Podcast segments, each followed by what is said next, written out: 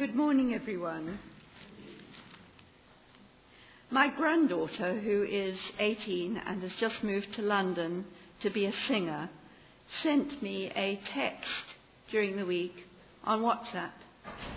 She said, Nana, I dreamed that you died and that you went to heaven. Well, I guess it was heaven because it was such a beautiful and safe place and I knew I didn't have to worry about you anymore. I think God must have been trying to tell me something about this life, and I think that I need to listen.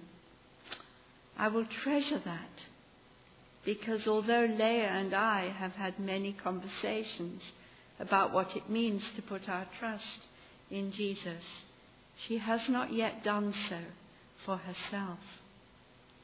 But God will reach her. A little while ago, we were at a golden wedding in Wigan. I think it was two weeks ago, because we were missing here, with our dear friends celebrating their diamond wedding. The Methodist minister, who realized that most of the people sitting in the congregation didn't usually go to church, tried his very best to connect. So one of the things he did was call up three of the children. Two who were great grandchildren and one who was a grandchild. And he began to talk to them. He said, I've got a story to tell you. It's the story of Jonah. Have you heard of Jonah? And the all three of them said, No. Paul writes to Timothy. It's almost the last letter he wrote. He wrote two letters to Timothy. Certainly, the second one was while he was in prison. And he wrote this But as for you, continue in what you have learned and become convinced of because you know those from whom you learned it. Who did Timothy learn from? He learned from his mother and his grandmother. We live in a country which is suffering from the most incredible disconnect between the Bible which I guess for most of us here, all of us, is the very foundation of our faith and their lives. So, Bible Society. I wore this this morning uh, because I'm here really representing Bible Society. And it says, bringing the Bible to life. Of course, the Bible doesn't need bringing to life, it is God's living word but it needs bringing to life for those who are dead to it. And that is the vast part of Europe, and certainly the younger generation. But round the world, it's a very different story. Round the world, there are 146 Bible societies. What a family. Incredible. Now 214 years old and working in 200 countries, unlikely places like Syria, where against all the odds, faithful, faithful Bible Society staff have kept open a bookshop in Aleppo.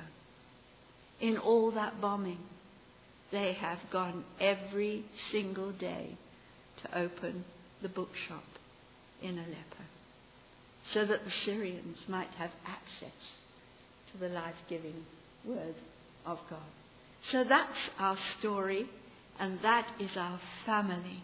So, how does it work? Because here in Britain it used to be BFBS. Do you know what BFBS stands for?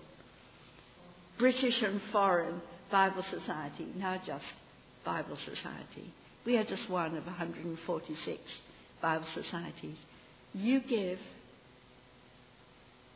nearly all the money is used either to support the smaller Bible societies, like the Bible Society of Syria, or Morocco, or Algeria, places where to be a Christian, to own a Bible, is worth more than gold, but incredibly dangerous.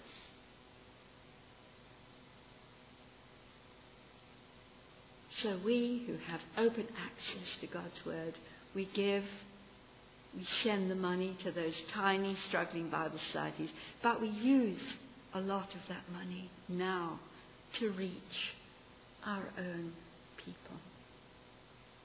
So, I dare say you have a version of the Bible that you absolutely love and that speaks to you. So, how many people still use King James? Anybody? Well, I love King James. I was brought up on good old King James. But you know what? Someone, when I worked for Bible Society, once rang me up. He said, um, I want a Gaelic Bible. He was in Ireland. He said, but I want it in the King James Version. Try as I might, I could not explain to him that once it ceased to be in English, it could no longer be the authorized version. Bless his heart. He put the phone down, very disgruntled. So into my hands this week came Bible Society's latest offering. Now, if you were in China and a Chinese Christian today, you would expect the Bible to be in Chinese. If you were in Japan, you'd expect it to be in Japanese. If you were in Morocco, you'd expect it to be in the Moroccan version of Arabic. You would not be impressed if somebody presented you with an English Bible and said, Struggle on with that, my friend. You might understand one word in ten. So, if it's important for God to speak the language of the heart to every man, woman, and child, on our planet, is it not also important that God should speak the language of the heart to our young people today? A language that they can connect with, a language which they can feel and understand in their hearts. So here it is the Good News Bible Youth Edition. Good News Bible. My word, I haven't heard the Good News Bible used in Church Lane. Perish the thought. Isn't that? Use it for children? Hallelujah. So, why is it only used for children? That's what I want to know. So here's this wonderful new Bible. I hope you'll have a look at it. I have got two that you might want to even buy if you have a grandchild or a, a child that you want to reconnect. A wonderful Bible with lots of room to write in and some wonderful tell you, there are 30 connections in this Bible to Facebook. Now, isn't that innovative? 30 connections to Facebook. Why? Do you think if Jesus came today, he would text? Would he have a Twitter account? Would he have a Facebook account? Absolutely. He'd give Donald Trump a run for his money on Twitter. You see, because we want to connect. And without that connection, now we expect young people to connect with us. But they want us to connect with them. I remember when we were living at Castle Church Vicarage, watching Big Brother, Top of the Pops, EastEnders, Hollyoaks with my children. Not that I loved any of them. Well, I got into EastEnders, I have to say. But because that is their world. And Bible Society today, what we used to call BFBS, Bible Society England, is working hard to connect with the world of a lost, in fact, three now lost generations. Isn't that extraordinary? Now, Paul's second letter to Timothy is extremely personal. In many of the letters where it says you, it's you plural. But in Timothy, of course, it's you singular. Because Timothy was Paul's son in the faith. But Timothy had learned the scriptures from his mother and his grandmother. Now, many of us here today are mothers, grandmothers, and you boys don't get off the hook either. It's about handing down to the next generation those things which are for salvation, for knowing God, for knowing how to live. And it's all there in the Bible. Praise God for the Bible course, which many of us went on, and helped us to connect with the whole story, not just the bits of the Bible that we like best. When I was in North Korea in 2002, a rare and privileged visit, I went to one of North Korea's show churches on the Sunday. I was absolutely determined to talk to the people who were worshipping in that church. We were taken in and taken out separately from the Koreans. But I argued with the pastor on the step in Korean. Is this a real church? Of course it's a real church. Well then why can't I have fellowship with the believers? How slopsomdai. It's impossible. So I asked him again, is this a real church? Of course it's a real church. Well then let me talk to the believers. Now the believers were coming out and they were skirting like this around because they'd been told not to have anything to do with us, foreign visitors. Finally, the pastor, worn down by this English woman who wouldn't let him off the hook, let me go back up the steps and talk to the North Korean Christians who were coming out of the church. I will never forget one encounter. Now, to be a North Korean worshipper, you have to be a signed up member of the Communist Party. But you have to have ancestral roots in some sort of Christian heritage because they want to give it some authenticity. And I put my arms around this elderly woman who was in her 80s and I whispered in her ear, When did you believe? She said, I believed at my grandmother's knee. Timothy, I believed at my grandmother's knee. Christmas gives us, you and me, a wonderful chance to help our children, grandchildren, family members to reconnect with the story. We need not apologize for it. Let me close with Dot Cotton in Albert Square. Now, I saw Anne pull a face about EastEnders. She may not watch it, but two thirds of the country do. So there you are, Anne. Yeah. So you need to watch EastEnders because it's real life. Yes?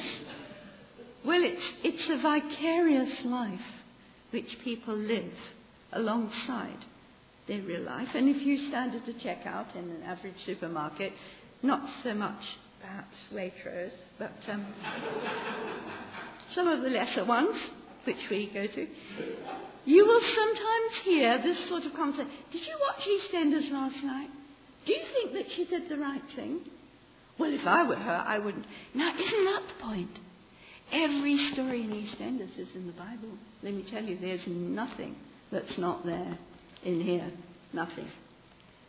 So here's Dot Cotton. Now, I love Dot Cotton because she is a woman, for those of you who don't watch EastEnders, who always has a Bible verse. She never misses a cue. So they're sitting around in Albert's in the old, in the Vic with their pints because someone is rather unsuccessfully trying to put on a politically correct Christmas play in Albert Square. There's silence, and Dot says, It ain't right, you know. What's up, Dot? It ain't right. Christmas is about Jesus. For God so loved the world that he gave his only begotten Son, so that whosoever believes in him should not perish, but have everlasting life.